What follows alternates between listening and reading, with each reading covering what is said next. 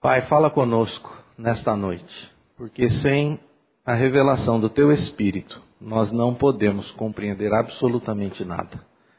E é no nome do Teu Filho Jesus que oramos. Amém. Quem sabe que dia é hoje? Dia 1 de abril é o dia da. Dizem que é o dia da mentira, né? E eu tinha pensado numa palavra e depois o Barba mandou um, um WhatsApp para mim. Eu não sei se era uma brincadeira ou se ele estava falando a verdade.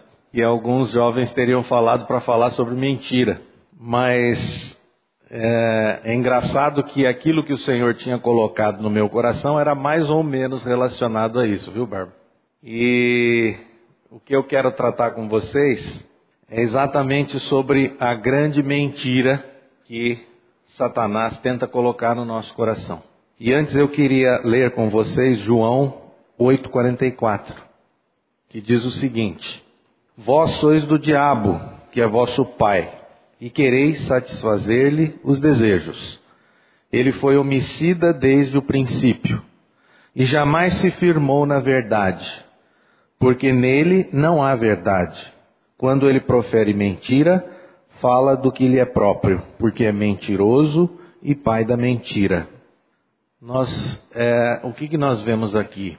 Nós vemos aqui que o diabo ele quer duas coisas, muito simples.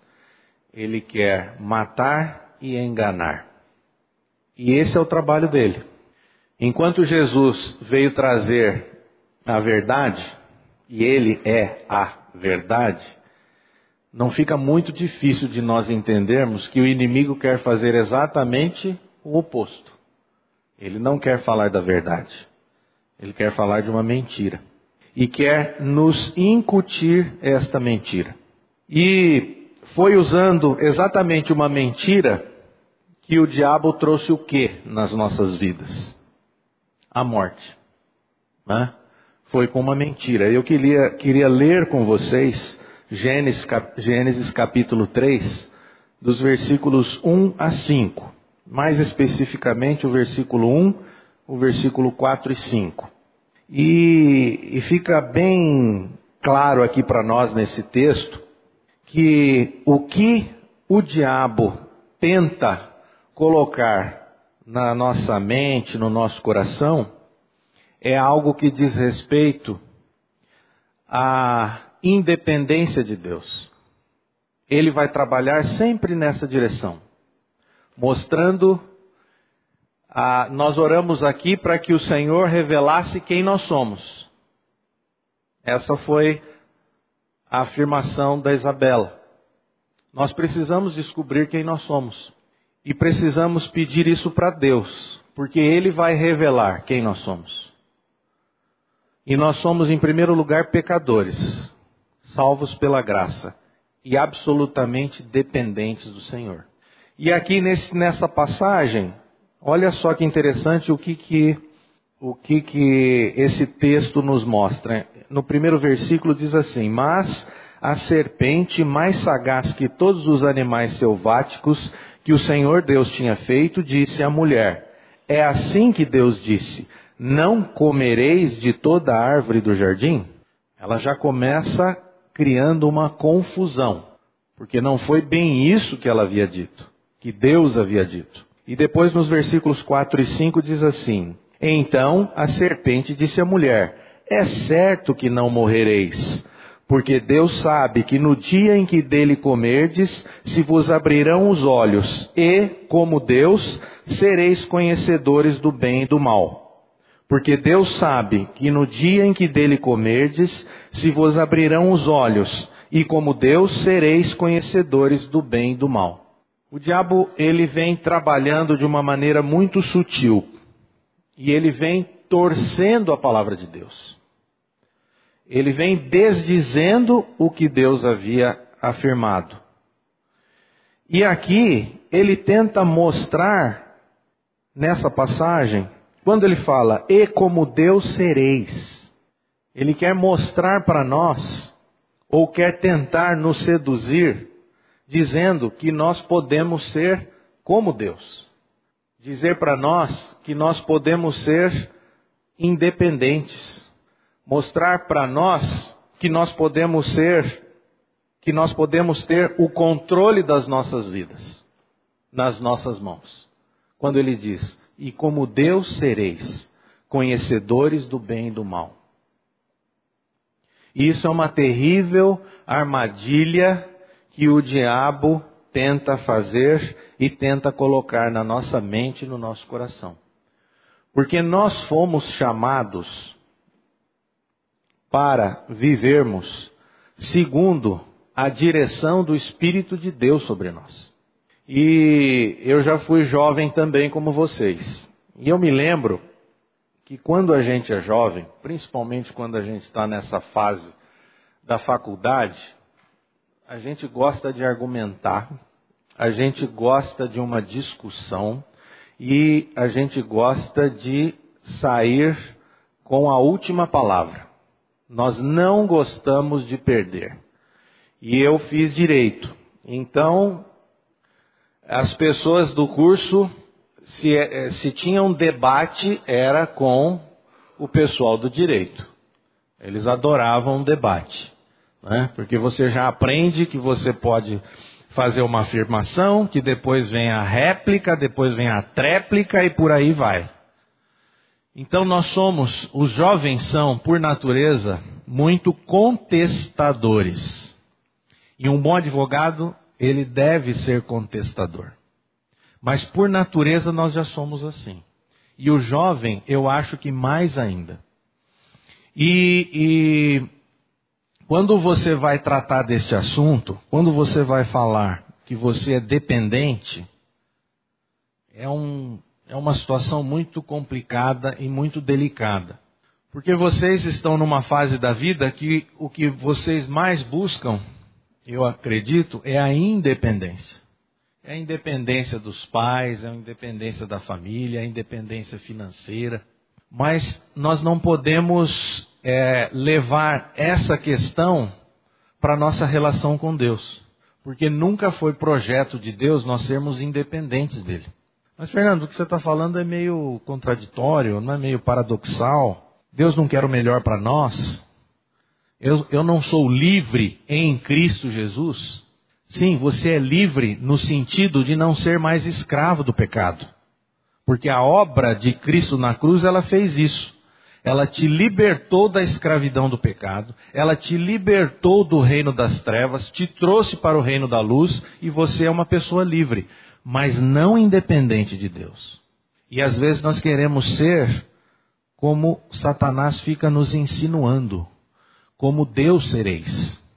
Queremos ser Deus, queremos controlar toda a nossa vida, queremos controlar tudo que está ao nosso redor, queremos ter o controle do futuro, como se isso fosse possível, e por conta disso também ficamos muito angustiados e ansiosos. Então nós temos que olhar para a palavra de Deus e aprender dela o que, que significa isso, como é que nós vamos lidar com essas questões. E teve um povo que achava que era muito que confiava muito em si mesmo. E nós temos que tirar algumas lições disso, que era o povo judeu. Os judeus tinham uma relação diferente, porque eles tinham sido o povo escolhido por Deus para representá-lo aqui na terra. Então, por conta disso, pelo fato de ter sido o povo escolhido de Deus, eles tinham essa esse, essa confiança em si mesmos. E eu digo que eles tinham, eles tinham essa confiança em três aspectos. Eram de fato o povo escolhido de Deus, então eles se fiavam nisso, confiavam nesse aspecto. Eles tinham recebido a lei de Deus, a lei veio através de Moisés, que era o antepassado deles, então isso eles também confiavam nessa questão, e eles também tinham recebido um sinal, que era a circuncisão. Então, esse era o tripé em que eles confiavam. Mas, na verdade, isso tudo era um contexto em que fazia com que eles confiavam em si, na sua própria justiça. E nós temos que tirar algumas lições disto. Por quê? Porque, mesmo tendo sido o povo escolhido de Deus, mesmo tendo obedecido a Deus com relação ao que Deus ordenara que eles fizessem, que era serem circuncidados ao oitavo dia, mesmo tendo recebido a lei, eles precisavam de salvação, como ainda precisam de salvação. Então eu queria ler com vocês Romanos, no capítulo 3, versículos 9 e 10. O que, que Paulo está nos dizendo aqui? Ele diz assim: Que se conclui? Temos nós qualquer vantagem? Não, de forma nenhuma. Pois já temos demonstrado que todos, tanto judeus como gregos, estão debaixo do pecado. Como está escrito, não há justo nenhum sequer. Então, Paulo aqui, ele se inclui, porque ele era um judeu. E ele diz: temos nós qualquer vantagem? Pelo fato de sermos judeus, temos qualquer vantagem? Aí ele mesmo responde: não, de forma nenhuma. Tanto judeus como gregos estão debaixo do pecado. Como está escrito, não há um justo nenhum sequer. Isso era muito difícil para um judeu ouvir. Ouvir isto, não há justo. Porque se tinha um povo que se achava justo diante de Deus, era exatamente o povo judeu. Eles se achavam justos. Só que Paulo diz: não há nenhum. Não há nenhum sequer. E por que, que nós estamos falando aqui dos judeus? O que, que os judeus têm a ver conosco? Vocês já ouviram aquela frase que os cristãos, nós cristãos, somos o Israel de Deus? Então nós precisamos olhar para a palavra e o povo de Deus precisa olhar para os judeus no sentido de aprenderem com eles e não incorrerem nos mesmos erros. E eu digo que isso não é apenas um erro dos judeus, isso é um erro nosso de uma maneira geral. Essa questão da nossa justiça, essa questão da justiça própria é um mal que atrapalha muito o nosso caminhar, que atrapalha muito a nossa vida. E tudo isso está intimamente ligado com a nossa relação com Deus e com a nossa relação com a igreja de uma maneira geral. Então vamos atentar aqui para o texto. Não há nenhum justo, nenhum sequer. Quantos estão debaixo do pecado? Todos. Quando ele diz judeus e gregos, ele está falando todos. E se todos estão debaixo do pecado, quantos precisam de salvação? Todos. Mesmo aqueles que entendem que são pessoas religiosas, ou aqueles que não têm religião alguma. Todos precisam de salvação. Qual que era o trabalho de Paulo? O trabalho de Paulo, nós falávamos aqui, né? O trabalho do diabo é fazer você crer que você é como Deus, que você tem o controle sobre a sua vida que você tem conhecimento do bem e do mal, que você é uma pessoa culta, sábia e que você pode todas as coisas. Né? O pastor Glênio gosta daquela figura do He-Man. Eu tenho a força. É, eu não sei se algum de vocês aqui lembra disso. Acho que ninguém lembra, né? Porque isso aí não é da época de vocês. Isso é da, isso aí é da minha época. Nem, da, não é da época do Barba, né, Barba? A tua, época, a tua época é anterior ainda. Mas eu tenho a força, eu posso todas as coisas. Isso é o trabalho de Satanás. Agora, o trabalho de Paulo era o quê? Romanos 1, capítulo 16 e 17. O que, que Paulo vai dizer aqui? Pois não me envergonho do evangelho, porque é o poder de Deus para a salvação de todo aquele que crê, primeiro do judeu e também do grego visto que a justiça de Deus se revela no Evangelho de fé em fé, como está escrito: o justo viverá pela fé. Então, ao mesmo tempo que nós lemos um pouco atrás que todos pecaram todos carecem, aliás, o, o versículo que estou me referindo é outro, né? Que todos carecem da glória de Deus, mas ali atrás, em Romanos 3, 9 e 10, que todos, tanto judeus como gregos, estão debaixo do pecado, aqui Paulo vai dizer que o Evangelho é o poder de Deus para a salvação dessas mesmas pessoas. O Evangelho é o poder para a salvação de todos. Todos aqueles que vierem a crer. Todo aquele que crê. Primeiro do judeu e também do grego. Visto que a justiça de Deus se revela no Evangelho de fé em fé, como está escrito: o justo viverá por fé. Esse era o trabalho de Paulo. Levar o evangelho. Paulo foi, era conhecido como o apóstolo dos gentios. Mas é evidente que ele também pregou esse evangelho para quem? Para os religiosos da sua época. Para aqueles que achavam que já eram salvos. Para aqueles que achavam que não precisavam de mais nada, porque já eram já faziam parte da nação de Israel, já tinham recebido a lei e porque tinham um sinal que era circuncisão. Mas Paulo está dizendo: olha, o evangelho é para vocês também. Vocês que se acham, vocês que acham que já são pessoas justas diante de Deus, esse evangelho é para vocês. Eles se achavam justos, eu acabei de falar aqui. Isso ofendia demais dizer que não há nenhum justo, se você falasse isso para um judeu, ele ia, ia ficar muito nervoso, ia ficar muito bravo com você. Como às vezes nós ficamos, como cristãos. Por quê? Porque nós nos achamos justos diante de Deus. Só que muitas vezes nós não estamos firmados na circuncisão, nós não nascemos lá em Israel, nós nascemos aqui no Brasil. Mas por quê?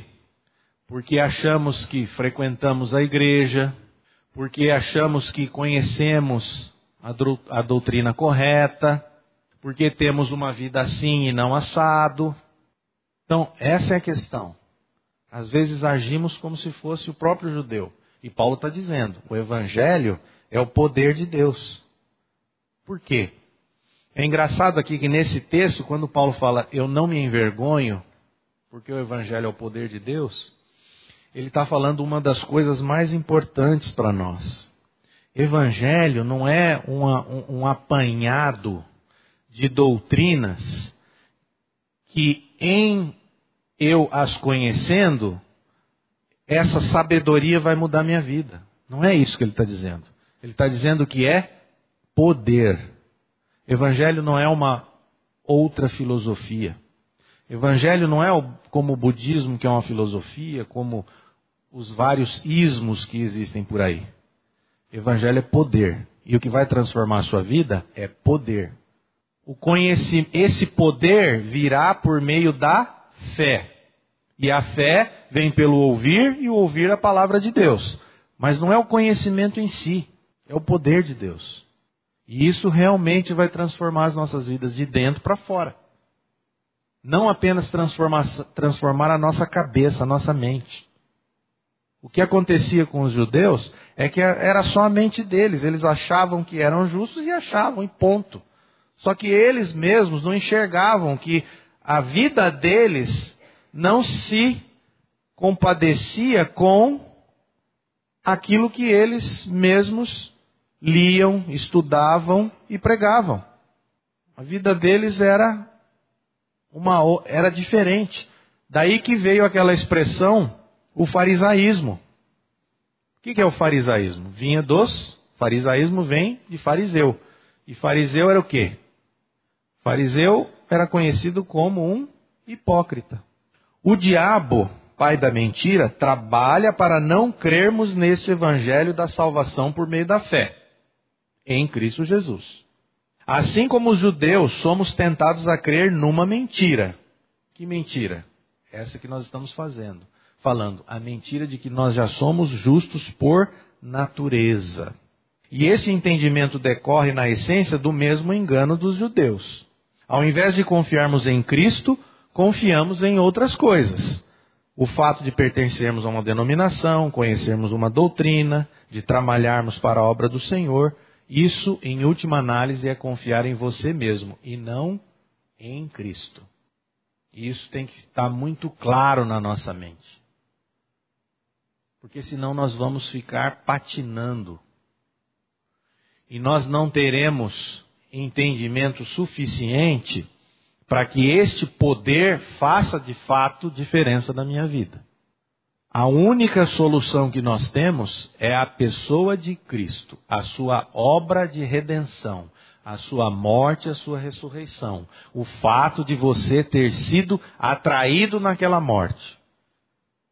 Porque se fomos atraídos na sua morte, também o seremos na sua ressurreição, é o que diz a palavra. E se eu creio na minha união na ressurreição com Cristo, eu recebi a vida dele. Não é o conhecimento em si que transforma a sua vida, mas é a vida dele em você. E isso que significa cruz. E na verdade, é, eu escrevi aqui: só o Espírito de Deus pode vivificar a palavra em nossas vidas. E quando isso acontece, minha vida é transformada pelo poder de Deus e não pelo meu próprio poder. Eu não posso confiar em mim mesmo, gente. Eu não posso confiar em mim mesmo porque em mim não habita bem algum. Paulo já falava isso. Em mim não habita bem algum. Então, aquela mentira que o diabo insinuou e tenta insinuar e como Deus sereis, isso é muito sutil. Você tem que estar muito atento a isso não ser seduzido por isso, pelo conhecimento. Não, porque agora eu tenho conhecimento. Porque agora eu sei das coisas. Porque agora eu tenho a palavra correta. Porque agora eu li um livro e esse livro falou da doutrina da cruz, agora eu entendi o que é a doutrina da cruz. Porque agora eu estou apto a ir lá e pregar isso para as pessoas. Lembre-se que é a vida de Cristo em você que vai transformar, que vai é, é nesta desta maneira que Deus vai usá-lo como instrumento da graça de Deus para transformar as outras vidas. Quando a Isabela falou aqui da experiência dela lá na faculdade, ela usou uma expressãozinha que é fundamental. Em amor. Falar em amor. Porque se você chegar lá de dedo, você está fazendo igual os judeus. Os judeus viviam dando de dedo. Vocês já ouviram uma expressão assim? É, ah, eu não vou lá na igreja porque lá na igreja só tem hipócrita. Vocês já ouviram essa, essa frase? Eu já ouvi. Por quê?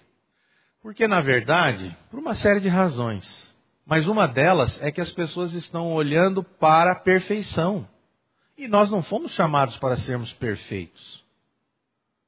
Nós somos pecadores salvos pela graça de Deus e dependentes da direção do Espírito Santo todos os dias. Não caia na armadilha de achar que você é o cara. Não caia na armadilha de achar que você tem o poder, que você pode, que você é justo. É Cristo habitando em você que vai fazê-lo uma pessoa diferente. Diferente a ponto dos outros que ainda não conhecem a Deus olharem para você e dizerem: o que, que tem diferente nesse cara? O que, que tem de diferente nessa moça? O jeito dela falar, o jeito dela me abraçar, o jeito dele me receber, tem alguma coisa de diferente. Eu não estou vendo nenhuma condenação. Eu quero ler um texto aqui com vocês. Depois eu digo quem escreveu. Diz assim: A humanidade caiu num abismo cada vez mais fundo. Mas se você pensa que está em nível mais elevado, de onde pode apontar o dedo para os outros, esqueça. Cada vez que você critica alguém, está se condenando. Você é tão errado quanto quem você critica. Criticar os outros é uma boa forma, é uma forma bem conhecida de ignorar os próprios crimes e erros. Mas Deus não é, não, Deus não é enganado tão facilmente. Ele vê através da cortina de fumaça e o responsabiliza pelo que você faz. Ou você acha que conseguiria distrair a atenção de Deus dos seus erros apontando o dedo para os erros dos outros? Ou que, por ser um Deus tão bondoso, ele o deixaria livre de obrigações? É melhor pensar direito, desde o princípio. Deus é bom, mas não é bobo. Por sua bondade, ele nos toma pela mão e nos conduz a uma mudança radical de vida. Se você foi educado como batista, não pense que pode descansar em sua religião. Orgulhoso de estar por dentro da revelação de Deus, de experimentar as melhores bênçãos de Deus, de estar atualizado com as doutrinas, tenho um recado especial para você que está seguro disso, que conhece a palavra revelada de Deus e se sente em condições de levar a Deus outros que estão em labirintos escuros e emoções confusas. Você está guiando os outros, mas quem está guiando você? Falo sério. Enquanto você prega, não roube, você rouba. Afinal, quem iria suspeitar de você? A mesma coisa vale para o adultério e para a idolatria. Você consegue se safar de qualquer situação com discursos eloquentes sobre Deus e sua lei.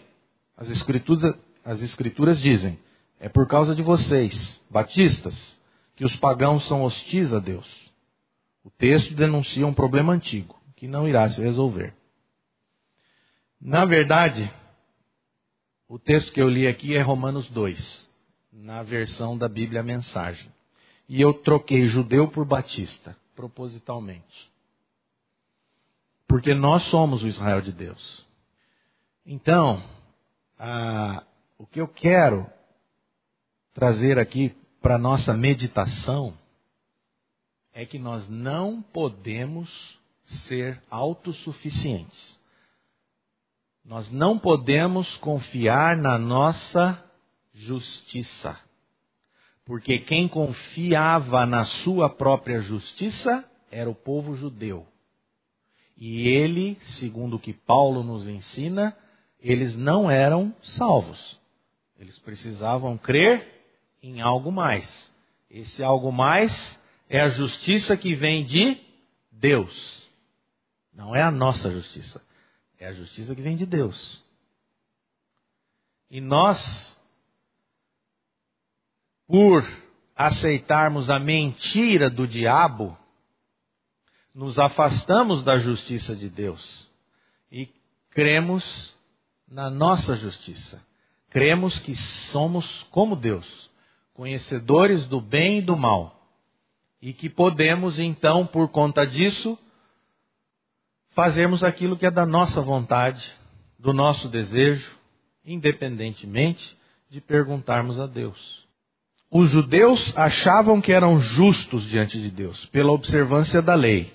Nós cristãos muitas vezes também achamos que somos justos, porque praticamos muitas coisas. Quando pensamos que somos melhores que os outros, estamos procurando estabelecer a nossa justiça como os judeus. Quando julgamos e condenamos as outras pessoas porque elas vivem de maneira diferente que a nossa, também estamos procurando estabelecer a nossa justiça, como os judeus. Quando entendemos que apenas nós aqui temos a verdade ou que conhecemos a verdade e os outros não, também estamos procurando estabelecer a nossa justiça como os judeus. Então, essa questão é muito relevante. É muito importante. Essa questão da justiça. Eu queria ler agora um versículo que está lá em Romanos, capítulo 10, do, é, uma passagem, dos versículos 2 a 4. Paulo diz assim: Paulo está falando do povo dele, dos judeus. Porque lhes dou testemunho de que eles têm zelo por Deus porém não com entendimento. Porquanto, desconhecendo a justiça de Deus e procurando estabelecer a sua própria, não se sujeitaram à que vem de Deus. Porque o fim da lei é Cristo, para a justiça de todo aquele que crê. Olha que interessante. As pessoas têm, vamos trazer agora para a nossa realidade. Todas as vezes que lermos os judeus, nós podemos transportar para os religiosos da nossa época. Eles têm zelo de Deus, porém não com entendimento. Por quê? Por que não com entendimento? O que, que é zelo? Né? Zelo é um cuidado, uma atenção, mas eu fui procurar lá no dicionário. O dicionário estava escrito assim: zelo. Num dicionário, não era um dicionário cristão, era um dicionário comum. No dicionário comum estava escrito assim: zelo, empenho extraordinário na execução de deveres ou de obrigações religiosas. Até para minha surpresa, zelo, empenho extraordinário na execução de deveres e obrigações religiosas. É isso que é zelo. E Paulo está dizendo que eles tinham zelo por Deus, mas não tinham zelo com entendimento. Por quê? O que, que lhes faltava? Desconhecendo a justiça de Deus. A, just... a justiça de Deus é Cristo. Por isso nós temos que buscar a justiça de Deus para as nossas vidas. A justiça de Deus é Cristo. Não se sujeitaram a que vem de Deus. Quando você quer fazer a, a sua própria justiça, você não está se sujeitando à justiça de Deus. Quando você está confiando nos seus méritos, achando que por conta deles você é aceito por Deus, você não está se sujeitando a Cristo. Por quê? Porque em nós não há mérito algum. Que mérito que nós temos? Que mérito que você tem, que eu tenho? Nenhum. Quando eu falava que as pessoas às vezes, ah, não vou lá na igreja porque na igreja só tem hipócrita. É... Mas eu quero dizer que aqui não é lugar de perfeição. Até já falei isso, aqui não é lugar de perfeição. Aqui é lugar de pecador mesmo. Mas nós não vamos permanecer no pecado para que a graça seja mais abundante. Não é isso. Mas nós precisamos depender de Deus por causa da nossa falência, por causa da nossa incredulidade. Se você confiar em si mesmo, você está completamente perdido. Por isso que a nossa justiça é Cristo. Não é aquilo que eu faço nem o que eu deixo de fazer, é Cristo. Agora, eu não sei se eu cheguei a ler Gálatas 2:20 com vocês. Acho que não, né?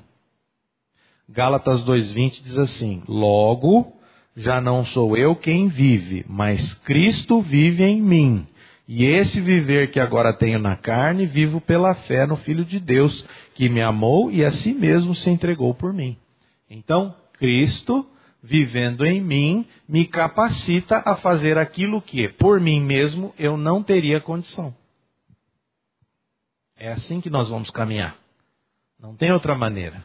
É a vida dele em mim. Agora, nós temos que ter esta, essa, esse entendimento de que a nossa justiça é Cristo e que esta justiça em mim vai transformar a minha vida. Eu não vou ficar da mesma maneira que eu estou. Se eu permanecer da mesma maneira, eu preciso voltar, colocar o meu joelho e pedir a Deus que Ele venha fazer uma obra transformadora, porque Ele transforma. Não é perfeição. Por isso que nós precisamos entender. Nós não fomos chamados para sermos perfeitos. Nós fomos chamados para glorificar a Deus com as nossas vidas. E não sermos pedra de tropeço na vida dos outros mas sermos instrumentos da graça de Deus para que eles também sejam alcançados, aqueles que ainda não conhecem esta verdade. Porque as pessoas aí fora conhecem apenas a mentira do diabo. E nós precisamos ser estar à disposição para sermos usados por Deus, para sermos este vetor um mero instrumento, poderoso na mão de Deus. E as pessoas, quando olharem para nós, vão ver que nós somos pessoas também falíveis, mas que reagem de uma maneira diferente. Porque qual que é a diferença do cristão para o incrédulo? É a maneira como você reage diante das dificuldades. A diferença entre o cristão e o incrédulo não é que o cristão não tem problema. Isso é ridículo. O cristão tem tanto problema quanto o ímpio. Nós seremos perseguidos, a palavra de Deus diz. No mundo tereis aflições. Não está dizendo assim, ó, no mundo você está blindado das aflições. Não. No mundo tereis aflições. Então, qual é a maneira que você vai testemunhar de Jesus? A maneira como você reage diante das provações, das dificuldades. Sabendo que Deus age em todas as coisas para o bem daqueles que o amam, daqueles que foram chamados segundo o seu propósito. Então, era essa a mensagem que eu queria deixar com vocês. Mas, é, resumindo rapidamente, que nós tenhamos essa consciência de que a nossa justiça é Cristo. Cristo vivendo em nós, a esperança da glória. E não confiarmos em outras coisas, ainda que parecidas com Cristo. Não confiarmos no fato de que temos alguma coisa, de que pertencemos a algum lugar, ou que cremos na doutrina correta, não é isto. Você pode até pertencer a uma igreja, você pode até ouvir a doutrina correta, mas você tem que confiar em Cristo como sendo a sua justiça. E não ficar contabilizando coisas, como se isso fosse possível para que você tenha crédito diante de Deus, porque o nosso crédito está na cruz do Calvário. O que nós temos para oferecer a Deus? Apenas o nosso pecado. Nada mais. E que o Senhor revele isso ao meu coração e ao seu coração. Amém? A mensagem que você acabou de ouvir faz parte do Ministério de Comunicação Palavra da Cruz. Temos um grande acervo de estudos bíblicos em áudio e vídeo. Distribuímos também gratuitamente o jornal mensal Palavra da Cruz. Entre em contato conosco pelo fone 0 operadora 43 33 728900 ou pelo e-mail livraria@piblondrina.com.br. Visite-nos pelo site www.livrariapiblondrina.com.br ou acesse www.piblondrina.com.br. Graça e paz.